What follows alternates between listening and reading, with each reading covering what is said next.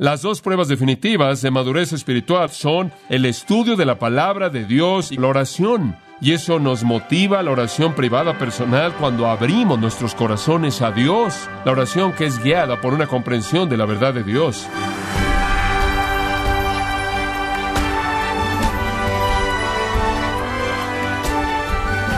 Sea usted bienvenido a Gracia a vosotros con el pastor John MacArthur. El reconocido puritano Thomas Brooks, hablando de la oración, dijo, Una familia sin oración es como una casa sin techo, abierta y expuesta a todas las tempestades del cielo. Fin de la cita. Pero, estimado oyente, ¿hay un techo sobre su hogar? ¿O está expuesto por no estar en oración? El día de hoy, el pastor John MacArthur, en la voz del pastor Luis Contreras, nos enseñará el propósito que Dios tiene en la oración para el creyente en la serie La oración de los discípulos en gracia a vosotros. Tome su Biblia y acompáñeme a Mateo capítulo 6. Estamos comenzando un estudio de la oración de los discípulos en Mateo 6, 9 al 15. Realmente la oración llega hasta el versículo 13 y los versículos 14 y 15 son un epílogo de la oración para explicar un elemento de la misma. Pero este será nuestro estudio durante las próximas semanas. Usted no puede estudiar esto, la oración de los discípulos, comúnmente conocida como la oración del Señor, de manera apresurada. Para muchas personas esta oración simplemente es algo que han recitado, y al limitarla a eso, usted pierde el punto entero porque es infinitamente más que eso. Quiero darle una perspectiva panorámica de esta, la oración de los discípulos. La razón por la que quiero hacer esto es porque creo que es tan esencial. Realmente creo que para cuando terminemos de estudiar esto en las próximas semanas, será una experiencia que cambiará nuestras vidas. Va a ser en nuestra vida de oración lo que creo que las bienaventuranzas harán en el área de nuestro compromiso y consagración. Es monumental en términos de su capacidad de instrucción. Ahora, al comenzar la serie de la oración de los discípulos, creo que necesitamos tenerla en mente. Así que permítame leerla hasta el versículo 13. Vosotros pues oraréis así. Padre nuestro que estás en los cielos, santificado sea tu nombre. Venga tu reino. Hágase tu voluntad como en el cielo, así también en la tierra. El pan nuestro de cada día, dánoslo hoy. Y perdónanos nuestras deudas, como también nosotros perdonamos a nuestros deudores y no nos metas en tentación, mas líbranos del mal, porque tuyo es el reino y el poder y la gloria por todos los siglos. Amén. Ahora, al enfrentar esta porción tremenda de las Escrituras, nos encontramos con uno de los temas más vitales de toda la vida cristiana. Enfrentamos el tema de la oración. Se ha discutido mucho, se ha hablado mucho, se ha enseñado mucho, sin embargo, es vital y quizás ha sido malentendido en muchos casos. El creyente debe aprender a orar para experimentar la plenitud de comunión con Dios, para abrir las puertas del cielo, para conocer la plenitud de la bendición de Dios, necesitamos saber cómo orar. Este maravilloso patrón de oración nos enseñará eso. Y claro, creo que todos estamos conscientes de lo importante que es la oración. El apóstol Pablo dijo, orad sin cesar. Orad sin cesar. Ore y nunca deje de orar. Ahora, algo que consume tanto a la experiencia cristiana debe ser entendido. Si no sabemos cómo orar, si no sabemos por qué orar, entonces no nos ayuda mucho el seguir orando. No obstante, si sabemos por qué orar y cómo orar, entonces orar sin cesar tiene una importancia tremenda. Ahora recuerde que en esta sección en particular del Sermón del Monte, Mateo está presentando al rey, como lo hace en todo su Evangelio. Y aquí en los capítulos 5 al 7, el rey está presentando los estándares de su reino. Ahora él da el estándar de su reino en contraste a los supuestos estándares del día. Los judíos del día de Jesús habían desarrollado un sistema que pensaban que era apropiado para llevarlos al reino, pero no era así. Y particularmente Jesús está concentrando en el capítulo 6 en sus actividades religiosas. En el capítulo 5 él dijo que su teología no era adecuada, más adelante en el capítulo 6, su perspectiva del mundo material no es adecuada. Y aquí él dice que su vida religiosa no es adecuada. Y él toma tres ilustraciones, sus limosnas, sus oraciones y su ayuno. Sus limosnas no son apropiadas, sus oraciones no son apropiadas y su ayuno no es apropiada. Y él usa eso como un contexto entonces para reafirmar cuál es el verdadero estándar de Dios. Entonces realmente estos son los estándares del reino. Estas son las condiciones de ser un hijo del rey. Esta es la manera en la que un verdadero hijo del rey vive, no como los judíos de ese entonces, sino como Jesús señala aquí al afirmar el estándar de Dios. Ahora, permítame tan solo decir que las tres que él usa aquí al discutir su actividad religiosa, el dar, el orar y el ayunar, el énfasis mayor se coloca en la oración porque la oración es más importante. El dar es importante, pero usted va a dar de manera apropiada únicamente cuando usted da a partir de una comunión constante con Dios, solo cuando usted está respondiendo a Dios, solo cuando su corazón está lleno de gratitud, solo cuando usted está dando a partir de la vitalidad de una vida personal que vive en comunión con Dios. Y el ayuno no tiene significado fuera de la oración. Entonces el concepto de la oración es muy, muy elemental para todo lo que usted da y todo lo que ayuna.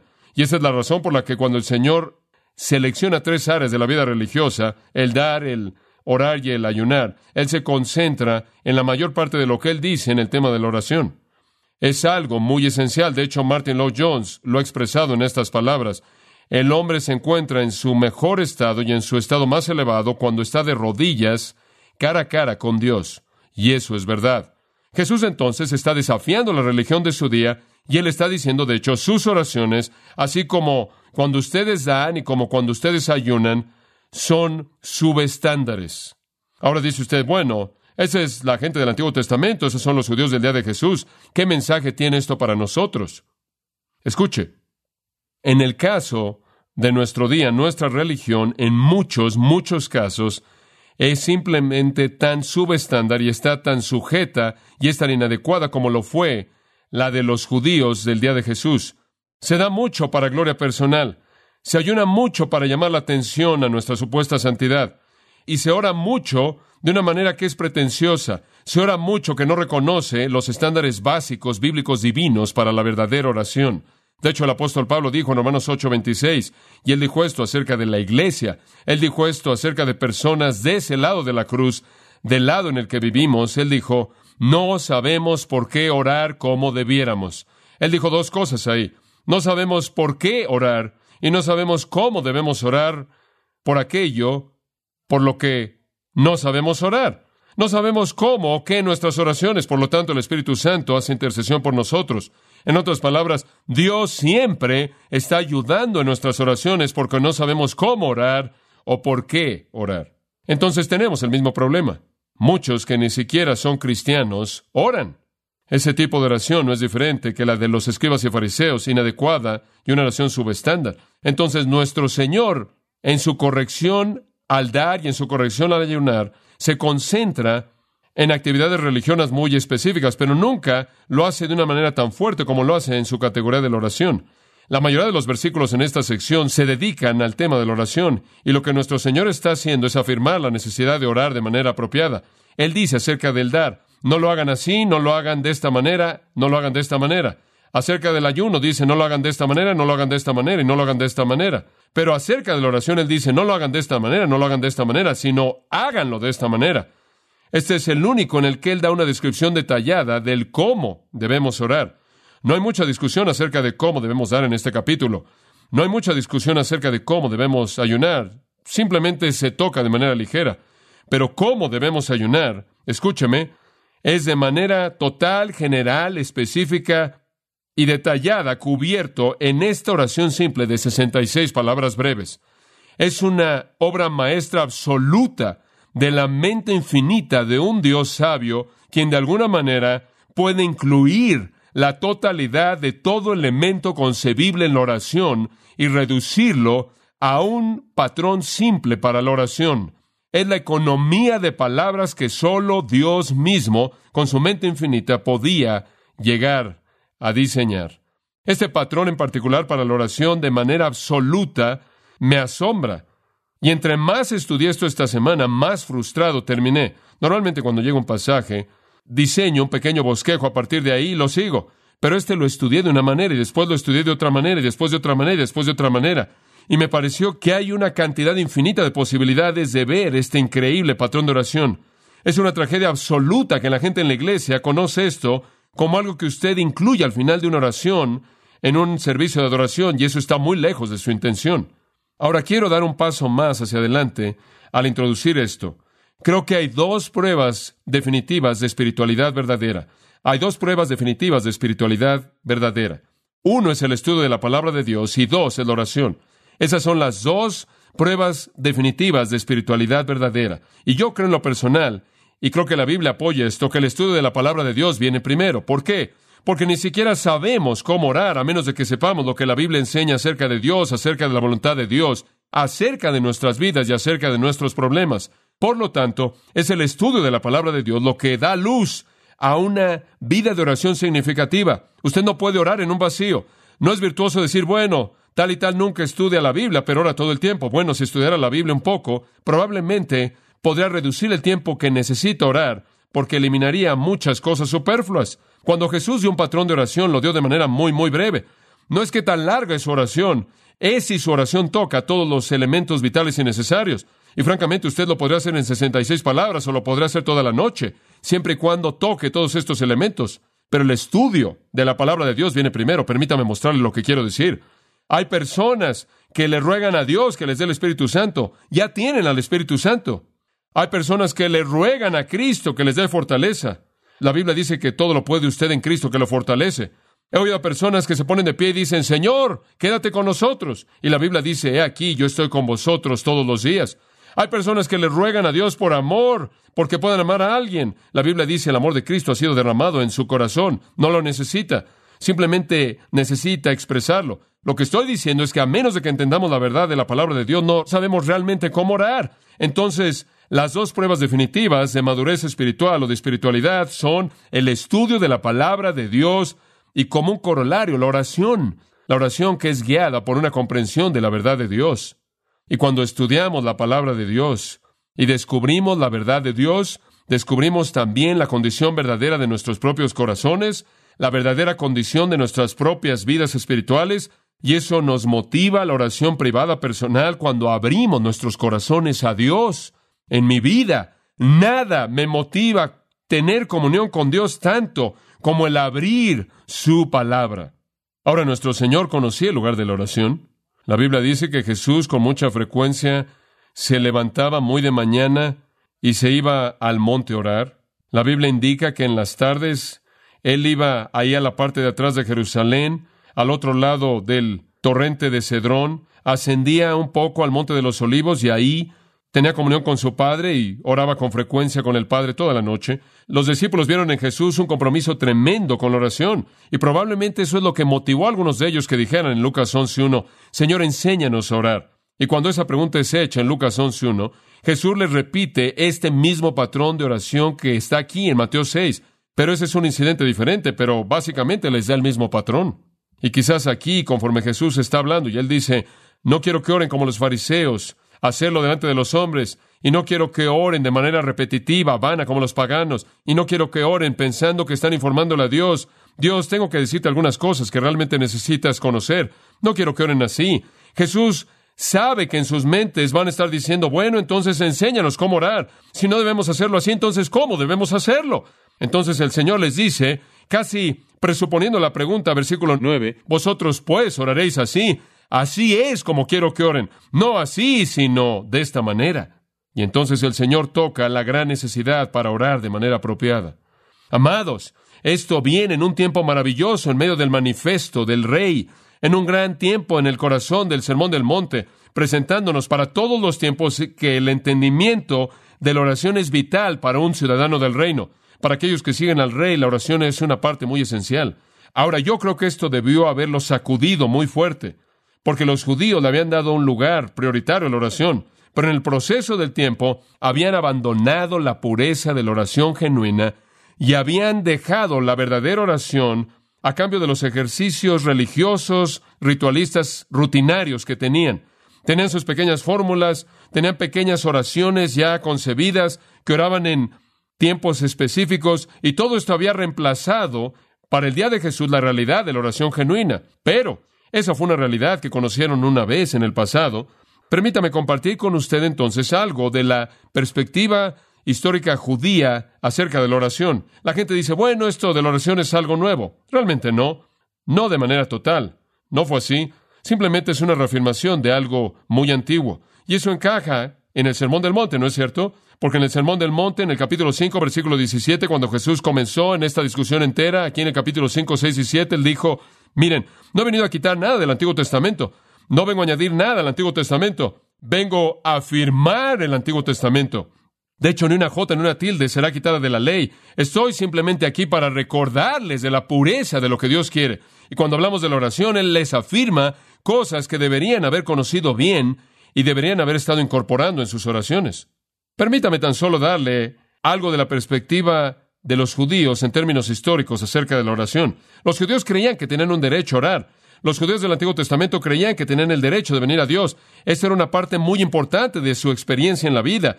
Continuamente deseaban venir a Dios, escuchen, porque creían que Dios quería que estuvieran ahí. No venían a Dios como los paganos vienen, en temor y temblor. No venían a Dios en pánico. Venían porque realmente creían que Dios quería que vinieran. De hecho, el rabino dijo esto, el santo anhela las oraciones de los justos. Salmo 145, 18 dijo, cercano está Jehová a todos los que le invocan. Salmo 91, 15 dijo, cuando él me invoque, yo le responderé, dice Jehová. En otras palabras, la palabra de Dios reveló que Dios quería oír el clamor de sus corazones. Ningún judío, ningún judío verdadero con un espíritu recto jamás dudó la prioridad de Dios para la oración. Los rabinos creían que la oración no solo era comunicación, sino que era un arma poderosa que en cierta manera liberaba el poder de Dios.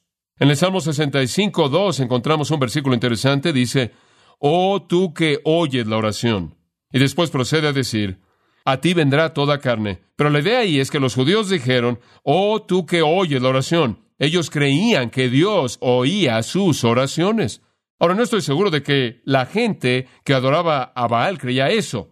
Digo, habrían tenido que estar gritándole a Baal y nunca nada sucedió con Elías y Elías le seguía diciendo, bueno, creo que se durmió. Grítenle más fuerte. Ah, no, yo se está de vacaciones y sacaron cosas y estaban rompiéndose la ropa y cortándose sus cuerpos y sangrando por todos lados. No creo que realmente pensaban que su Dios estaba interesado y esa es la razón por la que ellos tenían una repetición interminable. Esa es la razón por la que estaban tratando de llamar la atención a sus dioses, porque realmente irritaban a sus dioses para que ellos respondieran. Pero los judíos no creían eso. Oh, tú que oyes la oración. El Midrash es un comentario judío de las subsecciones del Antiguo Testamento y el Midrash, el comentario judío de ese versículo en el Salmo 65, dice esto. Un rey humano puede escuchar a dos o tres personas a la vez, pero no puede escuchar a más. Dios no es así, ya que todos los hombres pueden orar a Él y Él oye a todos de manera simultánea. Los oídos de los hombres quedan satisfechos con oír, pero los oídos de Dios nunca están satisfechos. Él nunca se cansa por las oraciones de los hombres. Ahora ese es su comentario acerca de ese versículo. Dios quiere que venga, no importa cuántos vengan, Él puede filtrarlos a todos ustedes y nunca se cansa. Él espera con gusto que venga. Ahora los maestros judíos dieron un paso aún más adelante. Enseñaban que la oración debía ser constante, constante, constante. Estaban tratando de enseñarle al pueblo a evitar el orar solo cuando se desesperaba usted, como la gente que piensa que la oración es un paracaídas. A usted le da gusto que está ahí y espera que nunca tenga que usarla. Querían que la gente orara todo el tiempo y entonces el Talmud dice esto, escuche, estas son las enseñanzas judías. Honre al médico antes de que necesite verlo. Esa es una buena palabra. Dice, el santo dice, así como es mi responsabilidad causar la lluvia y que caiga el rocío y hacer que las plantas crezcan y sustentar al hombre, así también ustedes tienen la obligación de orar delante de mí y alabarme de acuerdo con mis obras. Ustedes no dirán, yo estoy en prosperidad, ¿por qué entonces oraré? Pero cuando venga el infortunio, entonces vendré y suplicaré. No, antes de que venga el infortunio, prepárese y ore. Entonces los judíos están diciendo que la oración no es algún tipo de apelación de emergencia. La oración es una conversación inquebrantada, edificada en torno a una comunión viva y amorosa con Dios. Tenían razón, ¿se da cuenta? Tenían razón, tenían la perspectiva correcta, la oración era comunión inquebrantable. La oración era un Dios quien realmente quería oírlos, quien realmente se preocupaba y cuya mente no estaba distraída por la multitud de las oraciones, y eso es verdad. Además, permítame decirle algo más acerca de la perspectiva histórica de las oraciones judías. Ellos creían que la oración debía incorporar ciertos elementos. Número uno, y le voy a dar una lista de unas ocho de estas. Número uno, ellos pensaban que la oración debía incorporar el amor y la alabanza, que cuando usted iba a Dios debía haber un sentido de su dignidad y una adoración y alabanza amorosas. Y sacaron esto de los salmos. El salmista dice en el Salmo 34.2, bendeciré a Jehová en todo tiempo, su alabanza estará de continuo en mi boca. De manera incesante le voy a ofrecer alabanza, adoración amorosa de Dios. En el Salmo 51, 17, oh Jehová, dice, abre mis labios y mi boca anunciará tu alabanza. Ellos creían que el amor y la alabanza era parte de su expresión de la oración. En segundo lugar, ellos pensaban que la oración debía incorporar gratitud. En Jonás, por ejemplo, Jonás dice, ofreceré sacrificio a ti con la voz de gratitud. Parte de la oración era el ofrecimiento de gratitud, de gratitud profunda. De hecho, hay muchos versículos de esto en el Antiguo Testamento, pero los rabinos lo resumieron en un pensamiento muy hermoso. Ellos dijeron esto, todas las oraciones algún día serán descontinuadas, excepto por las oraciones de gratitud. Tenían razón, ¿no es cierto? Cuando el día venga en el que ya no tengamos nada más que pedir, tendremos todo por qué estar agradecidos. entonces sus oraciones incorporaban gratitud. En tercer lugar, el pueblo judío creía que sus oraciones debían incorporar un sentido de la santidad de Dios, un sentido de asombro, un sentido de reverencia. No entraban corriendo con prisa a la presencia de Dios de manera ligera. No trataban a Dios como si fuera un hombre. Se acercaban con mucha reverencia. Ellos se daban cuenta de que cuando entraban a la oración, venían a estar cara a cara con Dios. Veo con Isaías en el capítulo 6, conforme viene desde la perspectiva de Dios que él ha visto, este retrato tremendo de Dios, alto y sublime en su trono, con su gloria llenando el templo y los ángeles, los serafines, congregados en torno a él, y él viene a la presencia de Dios en un asombro santo, y todo lo que él puede decir, soy hombre de labios inmundos y vivo en medio de un pueblo de labios inmundos y he visto al Señor. Un sentido de asombro, un sentido de santidad. Y usted encuentra esto en muchas de las oraciones de David, que antes de que él pueda llegar al lugar de la petición, él afirma la naturaleza, la esencia, la majestad y la santidad de Dios. Y entonces era parte de las oraciones judías que esto se llevara a cabo. Otra cosa, los judíos pensaban que en sus oraciones debía haber un deseo patente de obedecer a Dios que usted no oraba a menos de que su corazón realmente estuviera bien delante de Dios. Usted no iba a Dios en alguna forma ritualista, acercándose de alguna manera superficial, en donde usted realmente no estaba comprometido con responder a esa comunión en obediencia. El Salmo 119 en su totalidad afirma esto una y otra y otra vez en todos esos versículos. Simplemente continúa diciendo cosas como, mi lengua cantará de tu palabra porque tus mandamientos son rectos. En otras palabras, había esta afirmación de que la respuesta a Dios era apropiada. No iba corriendo usted a Dios y decía, bueno Dios, te estoy hablando, y si salen las cosas como yo creo, entonces te voy a seguir. No había condiciones en el corazón de un verdadero judío. Él iba con un espíritu de obediencia, deseando agradar a Dios, deseando decir, oh Dios, lo que tú quieras en esta situación, yo responderé. Y de la mano con el concepto de la santidad, las oraciones judías incorporaban un sentido de confesión de pecado. Cuando iban a Dios, ellos sabían que eran inmundos y tenían que ser limpiados. Había este sentido de ir a la presencia de Dios como una persona inmunda, como Isaías dijo. David tantas veces tuvo que corregir sus pecados antes de que pudiera llegar a la presencia de Dios. En el Salmo 26, un versículo maravilloso. Lavaré mis manos en inocencia, escuche, y entonces iré a tu altar, oh Jehová. No estoy viniendo a tu presencia hasta que haya limpiado mi vida, hasta que haya enfrentado mi pecado. Y así es como la oración debe ser. Es correcto. ¿Quién ascenderá a la presencia del Señor? ¿Quién ascenderá a su monte santo? El que tiene manos limpias y un qué? Corazón puro. ¿Quién tiene el derecho de entrar a su presencia sino aquel que ha sido limpiado, el que ha enfrentado su pecado? Y el rabino dijo, cuando usted llore por su pecado, Dios oye sus oraciones. El rabino dijo, la puerta de las lágrimas nunca está cerrada. El rabino dice, si usted no le puede traer nada más a Dios, tráigale sus lágrimas y él oirá. Los judíos creían que la oración de los justos volvería el corazón de Dios. Y Santiago lo dijo. Santiago dice, ¿la oración eficaz de quién? Del justo puede mucho. Los judíos suelen decir que la oración de un corazón puro voltea la ira de Dios como un trincha se girara al grano. Los judíos tenían un sentido de comunidad que no creo que realmente entendemos. Ellos tenían un sentido de lo nacional. Ellos eran una teocracia gobernada por Dios y la nación era esencial. Creo que el hecho mismo de que Israel todavía existe como nación y que todavía son el pueblo judío puro, le muestra en la actualidad la manera tan vital en la que ellos se han aferrado a la preservación de esa identidad nacional. No se aislaban como individuos. Por ejemplo, los rabinos tenían una oración muy interesante. Esto es lo que oraban. No oigas, oh Señor, la oración del viajero. Ahora ese es aquello por lo que usted ora cuando va de vacaciones. El rabino dijo, Señor, no oigas esa oración, porque ese es un hombre que ve en un viaje. Él puede estar orando por un buen clima y todo el mundo en esa parte del mundo sabe que sus cultivos necesitan lluvia. Señor, no hagas algo por alguien que echa a perder lo que necesita ser hecho para la mayoría. Ahora esa es una gran perspectiva en la oración, porque la mayoría de nosotros venimos al Señor con muchos pronombres personales, yo, yo, yo, mi, mi, mi, mío, mío, mío. Y hacemos estas oraciones aisladas. Señor, haz esto para mí. Señor, tengo que tener esto. Señor, mis necesidades son estas.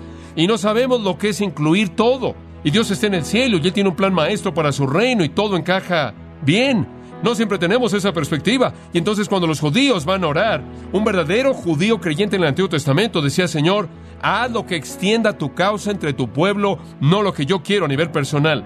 Hemos desarrollado una mentalidad en la oración centrada en nosotros mismos, inclusive en la actualidad en la iglesia, que no es bíblica.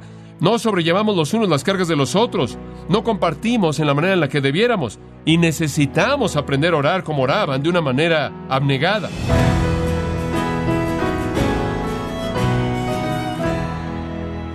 Usted ha escuchado al pastor John MacArthur quien nos enseñó que la madurez espiritual es el fruto de una vida de oración. Estamos en la serie La oración de los discípulos, en gracia a vosotros. Quiero recomendarle el libro El pastor y el supremo Dios de los cielos, en donde el pastor John MacArthur y otros pastores y teólogos reconocidos ofrecen reflexiones precisas acerca de la persona y obra de Cristo. Adquiéralo en la página de gracia.org o en su librería cristiana más cercana.